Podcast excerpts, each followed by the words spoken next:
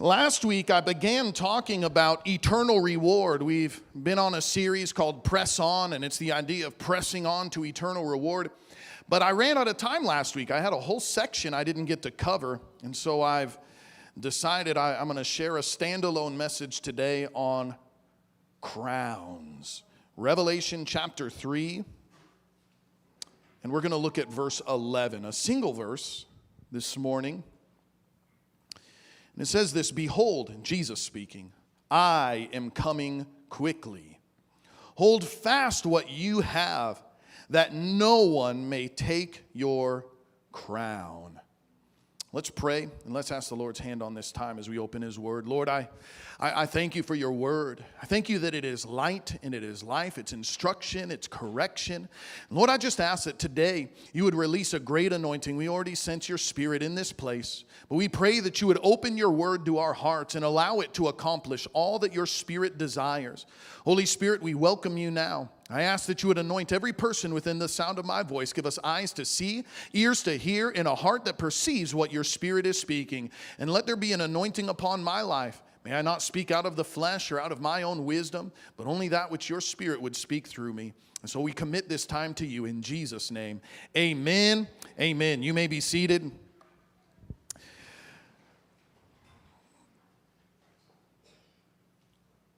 It's my prayer that by the end of the service today, and, and prayerfully, we all live with eternity in mind. Do you live with this idea that um, we're going to give an answer, we're going to give an account for the way that we lived and the things that we did with what God has trusted us with? Do we know that? Uh, I'm praying that today God would just give an, us an awareness of what it is. In fact, I, I, love this verse because there's a couple things that, that I notice here. Uh, Jesus, first of all, warns, I am coming quickly. Have you guys ever been in this scenario? It's, it's funny because I'm watching my kids now move into this phase of their life in ministry, or in ministry, in their life, uh, where uh, they do ministry too, but where Mom gives them assignments before she leaves, right? She's going grocery shopping or whatever. And then they get the message or the call, I'm on my way home, and I watch my kids scramble because there's still laundry sitting in the in the laundry basket, there's still dishes sitting in the sink, and I watch these guys like panic to work and get things in order, right?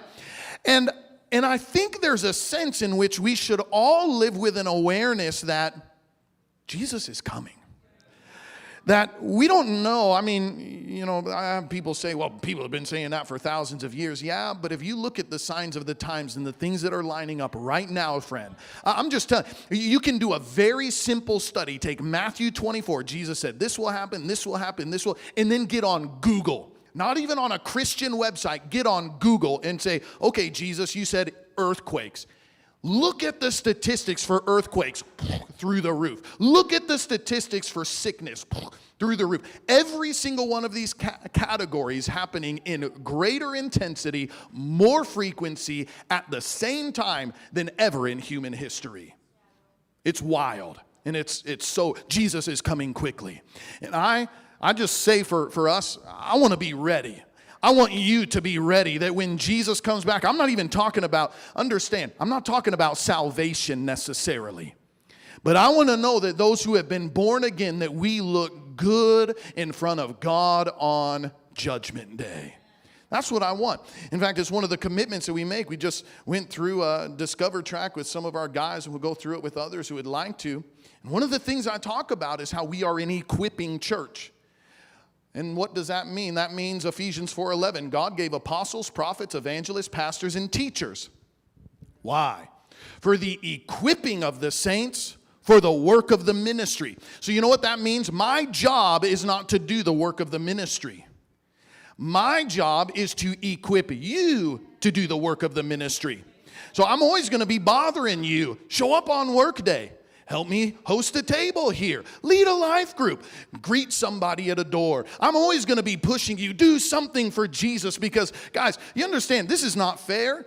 But the Bible says that I, as a shepherd, will give an account for your life. That's not fair. This is one of the warnings that, that Paul gives. You know, before you desire to be in leadership, understand that I will be held to stricter judgment and I will give an account for the way you live your life. That's not very fair. And so we've always made a commitment, and I've heard Dr. Morocco say it's his job to make people look good on Judgment Day. And if you look bad on Judgment Day, don't tell anybody you came to this church. Please. As a joke, he already knows. He knows what church you go to. But he's coming quickly. And it says, Hold fast to that which you have, that no one may take your crown. You'll notice there in that passage, it's not the devil that's taken people's crowds, uh, crowns. It's not, you know, a demon that's taken a crown. No, it's that no, in fact, the King James says that no man take your crown. And essentially, what that means is there are things that the Lord has trusted for you to do. And if you don't do it, I believe that God will raise up somebody else who will. And at the end of the day, when we get to heaven and we give an account for our life, they will receive the reward that you were supposed to have. I don't know what that's going to feel like, but I'm just telling you, friend, I don't want anybody in this church walking around with crowns that the Lord desired for me to have. So I'm going to live my life in such a way that I'm going to receive all that the Lord has for me. Now, the Bible lists five crowns. I want to talk about them. Can we, can we do a Bible study today? I'm to give you what the crowd, crowns are. We're to talk about it and how you can receive them. I believe you could receive all of them if you are diligent and you pursue, okay? So, the first one, if you're taking notes, which these are in the Bible app, by the way, I, I uploaded into the YouVersion Bible app. Uh, if you look under more and events, you'll see all the notes, all the scriptures that I use today. Says uh, number one is the crown of righteousness. The crown of righteousness. I want you to look at your neighbor and say, You are righteous. Yeah. Look at your other neighbor. Now, some people didn't participate. Look at your other neighbor, make sure they're moving their lips, and tell them, You are righteous. There we go. Now, the Apostle Paul was writing his farewell letter to his spiritual son Timothy in 2 Timothy. And he says in chapter 4 and verse 8, There is laid up for me a crown of righteousness which the Lord, the righteous judge, will give to me on that day. And not only to me, but all who have loved his appearing. This is the crown of righteousness. Uh, you say, What is righteousness? I'll, I'll never forget, I was, uh, I think, in the first year, maybe the first two years of ministry. And I had this guy who had just gotten saved in our church. And uh, he'd always come up to me, hey, preach. You know, you know, whatever. That's just what he called me. And I didn't count it as a dishonoring thing. It's just, all right, I'm preach to this guy. And so he'd always come up to me. And, and I rem- just to give you a picture where this guy was coming from, he came to me one time with this story. He's like, you know, I, I heard about these uh, mafia cartel guys down in Mexico. And they're like, selling drugs, but then they give the money to the church and they build orphanages and stuff. He's like, you think it'd be okay if somebody did something like that for our building program? And I'm like, yeah. No, no, no, no, no. I shut it down. You know, I thought about it like, wait, no. But no, he was a known drug dealer in the community. I, no, I said, no way, we cannot do that. We can't do that. But that's where this guy was coming from. And he was, I'm telling you, he was not joking. He was very serious in that question.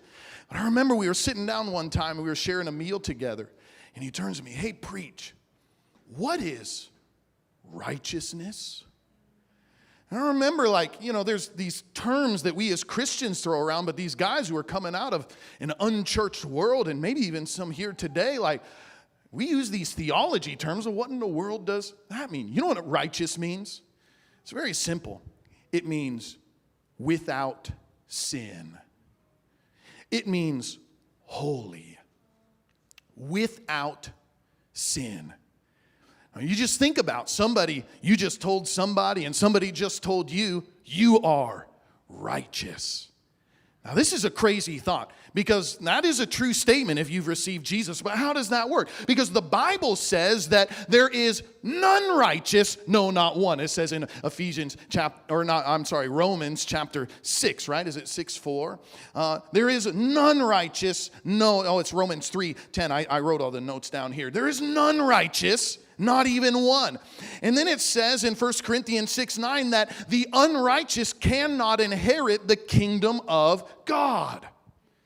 So this is scary, friend. So nobody is righteous, which means nobody can inherit the kingdom of God. But then the Bible continues in Romans chapter 4, it says that God imputes righteousness apart from works. And in verse 11 says, We are counted as righteous because of our faith in Jesus. Now you say, now imputed is another one of those theology words. What does imputed mean? Well, I, I wrote down that definition as well. This is out of Webster's 1828 dictionary. Did you know Webster was a Bible scholar, by the way?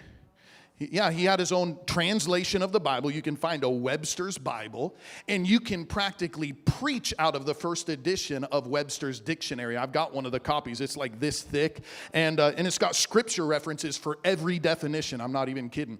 But this is what he said about imputed it is attributed, it is ascribed, or it is charged to the account of. So, when the Bible says that we have received imputed righteousness, that means it has been charged to our account or credited to our account. How many of you guys did your tax return over these last few weeks? You guys are all waiting to do your tax return. Okay, so a few of you did. I used to be real excited about tax return. When my wife and I were first married, it was so fun, man. I made, I made 22 $22,000 a year. That's what I got offered for my first pastor position. Praise the Lord. $22,000 a year. So, so some of you guys, you want to go into ministry for the big bucks? There you go, 22,000 a year. That's what I stepped into. And so, uh, but I also had a $5,000 insurance that was divided out over the entire year. It wasn't even enough for insurance. And I had two kids at the time. And so we just decided to take that as cash and we went with Jehovah Jireh insurance. We just pray for our sick kids. And so, uh, and they're still alive. Praise God. Oh, have insurance now. But I remember in those early days, we would, uh, um, anybody else have Jehovah Jireh insurance? Just, all right. So that's fine. Why not? And so, uh, but in those days, man, you understand, like, the, the, we would get a tax return. Now I'm lucky. You know what I got back on my tax return? I'm not even ashamed to tell anybody. I, and I had to work for this, man. I got $210 back wow, I was just thankful I didn't have to pay out this year. Uh, it's just, it's crazy the way our world is going. But, but back in the day, man, I used to get $5,000 back for tax return. And when we're living on 20, you guys understand, like, I mean, every day I was checking the bank statement Every day, I mean, a couple weeks after, I'm looking every single day. And I remember when that money hit the bank account. Leah, get ready, pack up the kids, we're going shopping. And we went, man, we spent it all. I mean, we just, we, but we enjoyed, and it was, oh, it was amazing. You guys know what I'm talking about? Anybody else deal with it like that? Now, that's what it is to have something credited to your account. We all like payday. We all in, enjoy that time. This is literally what Jesus has done, what we could never work to earn for ourselves. Jesus purchased himself. And the Bible says he has imputed, it's a deposit into our spiritual account, if you will, his own righteousness, his holiness, and his sinless life has been credited to you. Oh my goodness. You ought to get excited about that. Somebody better say, Thank you, Jesus. Now, the, the, the, problem is, I, I don't know if you're like me, but I'd like I try and walk by the Spirit, but every once in a while I have other spirits, like the spirit of slap that will come upon me. Anybody? Like you just going through, I don't know why my kids, uh, we need to adjust our school schedule. Like they get out of school right at rush hour here in Kona. And it's miserable, man. And, and of course, uh, our AC, I don't know why, sometimes it just shuts off or stops blowing cold. But it only happens in our car, but it only happens when I'm already irritated. I don't know why. I told my wife, like, I think this thing is connected to our emotions or something like that. It's only when we're in an argument or something that our AC shuts off. I can't even get the thing fixed because I've taken it to the dealership and they're, well, it's blowing cold right now, and they can't even identify it. And so, you ever notice, like, yesterday, I don't know, I think I like ripped a tea bag or something. It, it was, you know, it was minor, but it was just something I got irritated about, you know, trying to pull the thing and all the, you know, it had gotten wet and so it just, it, it blew up. And, um, and then I'm, I'm turning around to get another one and my, my pants pocket gets caught on the cabinet handle. Why does that stuff only happen when you're already irritated? Anybody ever know this? It's like God grabbing your attention, like, hey! Anyway, so I'm getting kind of sidetracked. My point is, we're all attempting to live and walk by the Spirit, but we have not arrived yet, right? I mean, if, if you've achieved perfection, if you're sinless and you never struggle with these kinds of things, then please pray for me. I want to receive that. But at the end of the day, I understand that as long as we are in this life, there's going to be that battle between the Spirit and our flesh. But what Paul is talking about, oh my goodness, this is amazing. He says in Galatians 5 5, it says, We who live by the Spirit eagerly wait to receive by faith the righteousness God has promised to us. So we know it's been accredited to us, but we are not yet walking in the fullness of it. But there is a day where Paul says, I am looking towards a crown of righteousness, which the Lord is laid up for all who believe and all who have loved his appearing. There is going to be a day where we see God face to face and he lays upon us all that we have laid hold of by faith but it's not going to be a struggle anymore. Can you imagine, church? I'm not tempted by sin any longer. My insecurities, my doubts, my fears, my, my, my comparison and competition, all of those things are a result of this fallen world that we live in. All of that will be gone in a moment when the Lord places upon us his righteousness. Oh, I don't know about you, but I'm excited about that day. So, how do you receive that crown? Well, you got to receive Jesus by faith. And so, if you have been born again, I just want to let you know you have the expectancy for the crown of righteousness waiting for you on the other side of this life. Hallelujah. And the second crown is what we call the imperishable crown. The imperishable crown. I actually talked about this last week, so I won't spend much time on it today. 1 Corinthians 9:24 says, "Do you not know that those who run in a race all run, but only one receives the prize? Run in such a way that you may obtain it." Everyone who competes for the prize is temperate or disciplined in all things. They do it for a perishable crown, but we for an imperishable and everlasting. So I run this way, not with uncertainty, and thus I find not as one who beats the air, but I discipline my body. I bring it into subjection, lest when I preach to others, I myself should become disqualified. Oh my goodness. I've already spent time talking about this this morning, but you understand, church, we will all give an account for the life that we've lived and based on the things that we did for Jesus. Now, again, I, I got to make sure that you understand. I'm not talking about do more so you can get saved. You are saved because you have put your faith in the accomplished work of Jesus Christ. Period.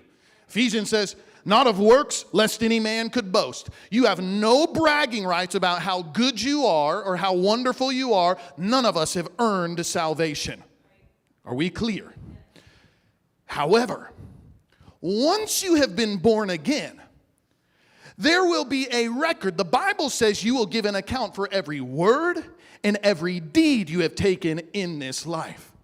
And based on that, in fact, 1 Corinthians chapter 3, uh, one of my favorite, I mean, this thing, this thing, it, it changed my life when I understood what it was talking about. 1 Corinthians chapter 3 and verse 11 says, um, there's no foundation which can be laid but that which is Christ Jesus.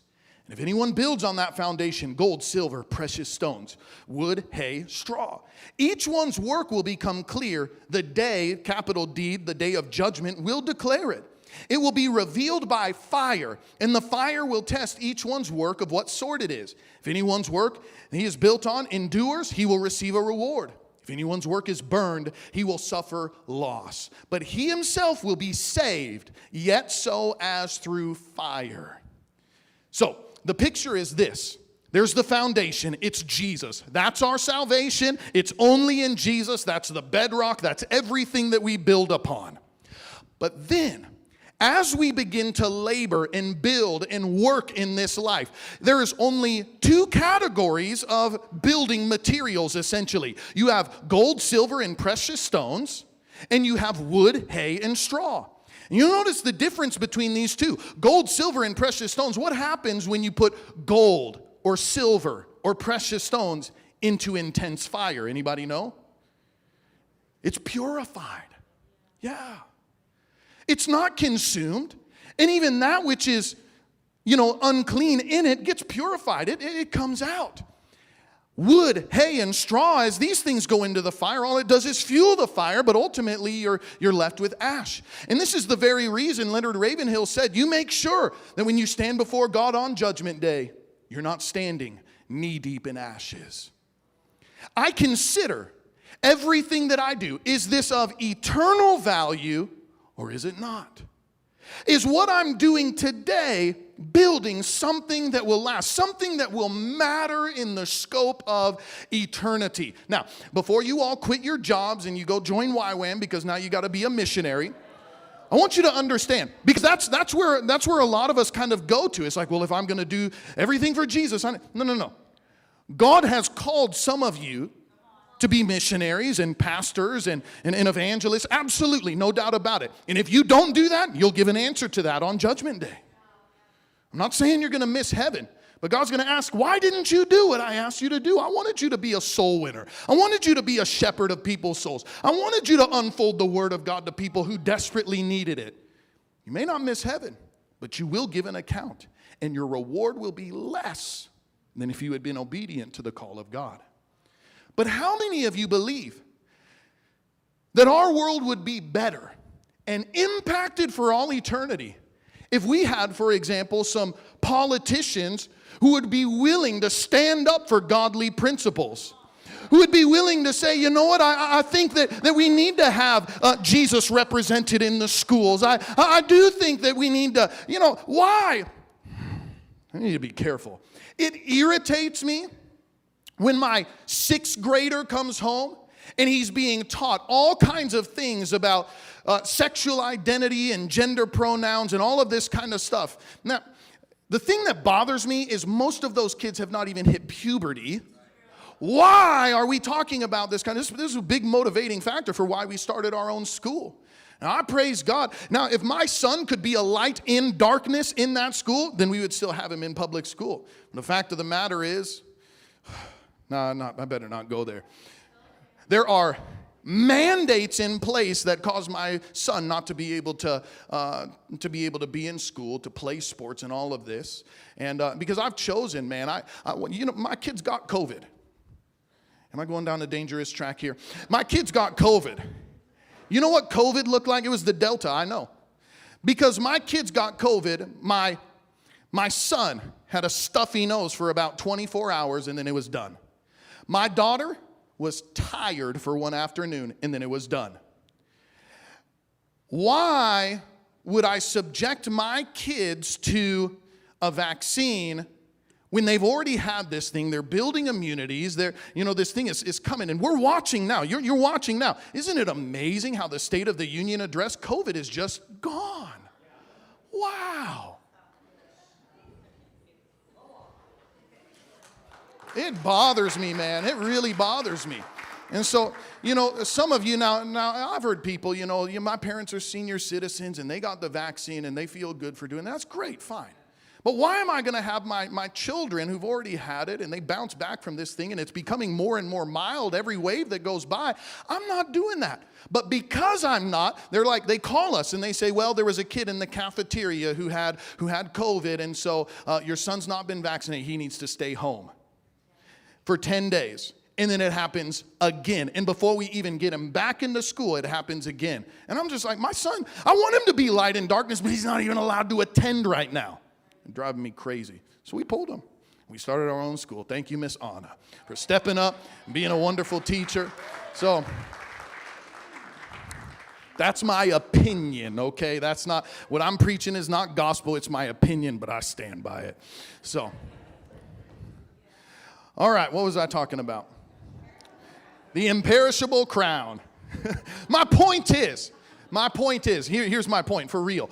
Don't you think it would be wonderful if we had some people with brains in our political system who says, here's what's right and here's what's wrong. Or we had some people within our school systems who said, no, Jesus needs to be represented here and, and not some of this other garbage that we're forcing down you know, kids, I mean, I think the world would be better. I, think that we need some godly entrepreneurs and leaders and business owners who rise up carrying the vision of the Lord, who would, who would be a father to a fatherless generation, right? And let me teach you how to steward finances since your dad never taught you how to do this. Let me, let me give you the opportunity to work hard and to build something uh, that'll last for generations.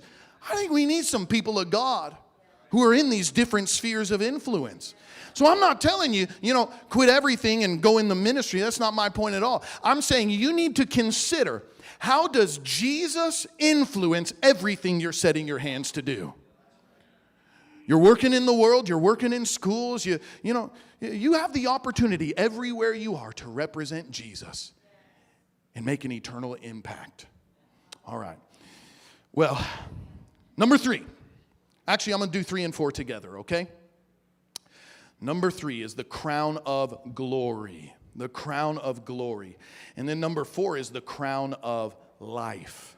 The crown of glory and the crown of life. The reason I tie these two together is they're very close in nature. 1 Peter 5 4 talks about the crown of glory. It says, When the chief shepherd, Jesus, appears, you will receive the crown of glory which shall not fade away crown of glory. I'm going to describe it in a moment. Revelation 2.10 these words are in red.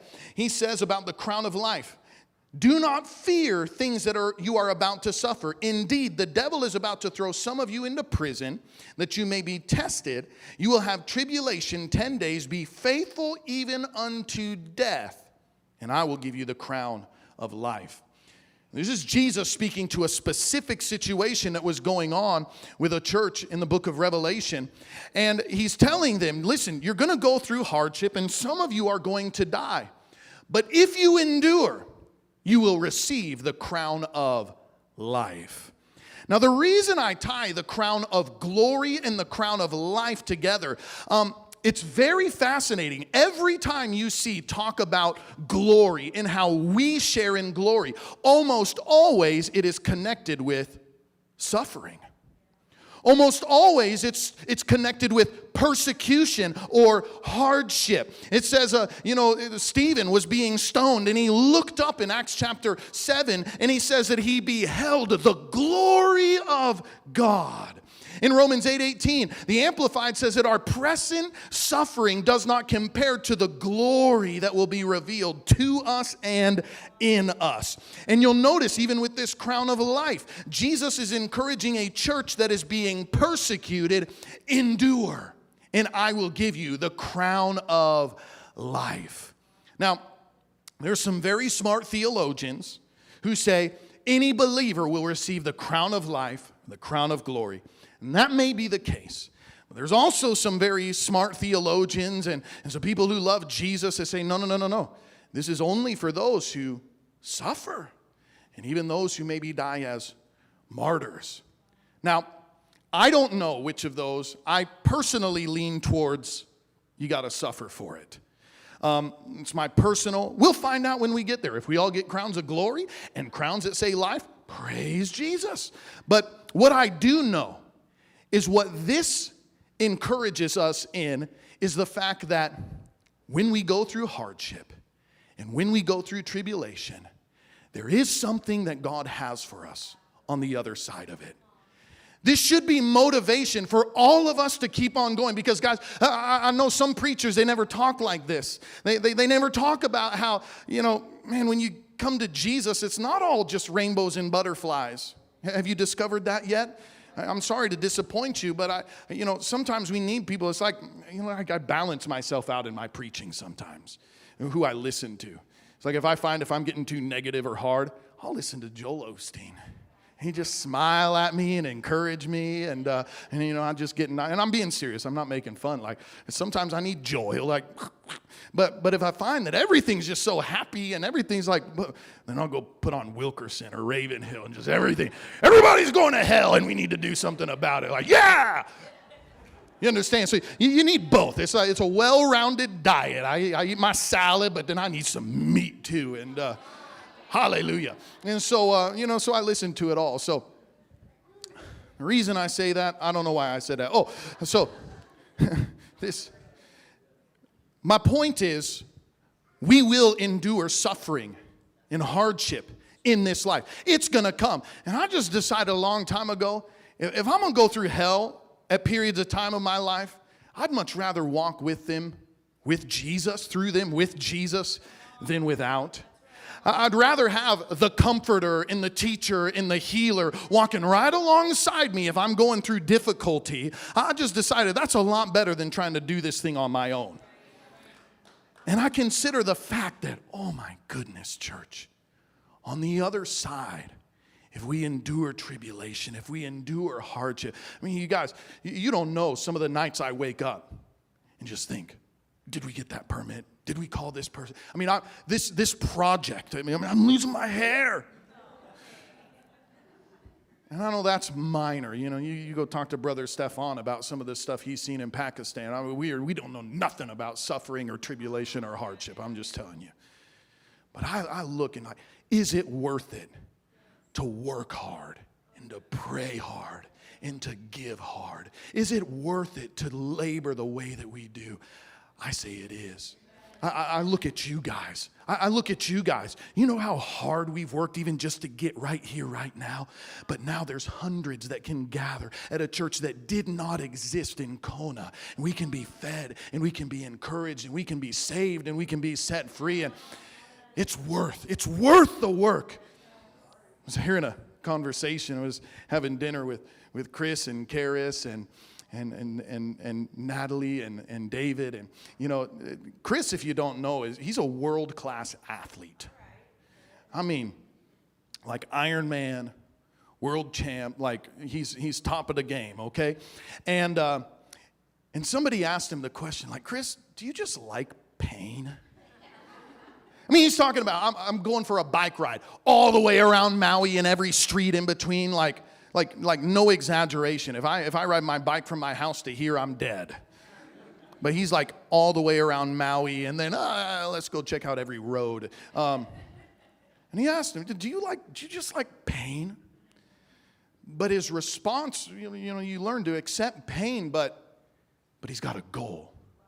He had a vision that was laid out. But I, I'm going to be world champion Ironman. He had something that was set before him that was motivating him, yes, to endure the pain. And I'm telling you, church, every one of us has a crown of glory. We have a crown of life that is laid up for each and every one. Of us. If you will endure, if you will stay strong and keep your eyes on that thing, I'm telling you, it will empower you the pain, the suffering, the discrimination, the, the, whatever I may endure for the cause of Christ, it's worth going through because there is a prize on the other side of this for me. Hallelujah. Now, worship team, would you come? I'm, I'm done. I have one more, and this is my favorite. This is my favorite crown. Number five is the crown of rejoicing. The crown of rejoicing. I'm just going to read to you the verse where this is found and you'll get a clear picture of exactly what it is. 1 Thessalonians 2:19 says, "What is our hope, our joy, our crown of rejoicing? What is it? Is it not even you in the presence of the Lord Jesus Christ at his coming. You are our glory and our joy. He's writing to a church in Thessalonica, and he's saying, You guys, you know what my joy is? You know what my crown of rejoicing is? It's you guys. In the fact that you're going to be with me when Jesus comes back. I love the way the New Living Translation says it says, After all, what gives us hope and joy? And what will be our proud rejo- reward and crown of rejoicing as we stand before the Lord Jesus when he returns? It is you. Oh my goodness. You know what I think about?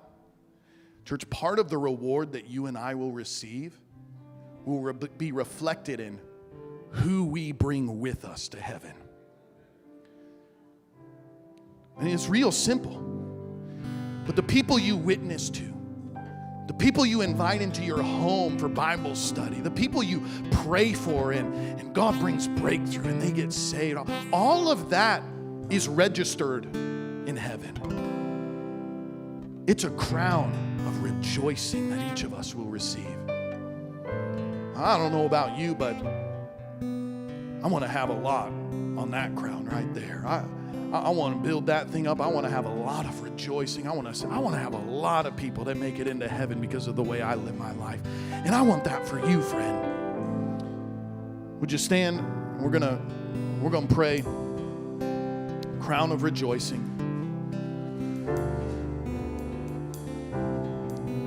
I'll never forget a moment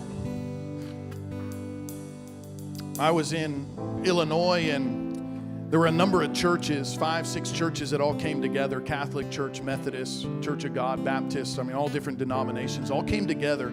We had a tent revival.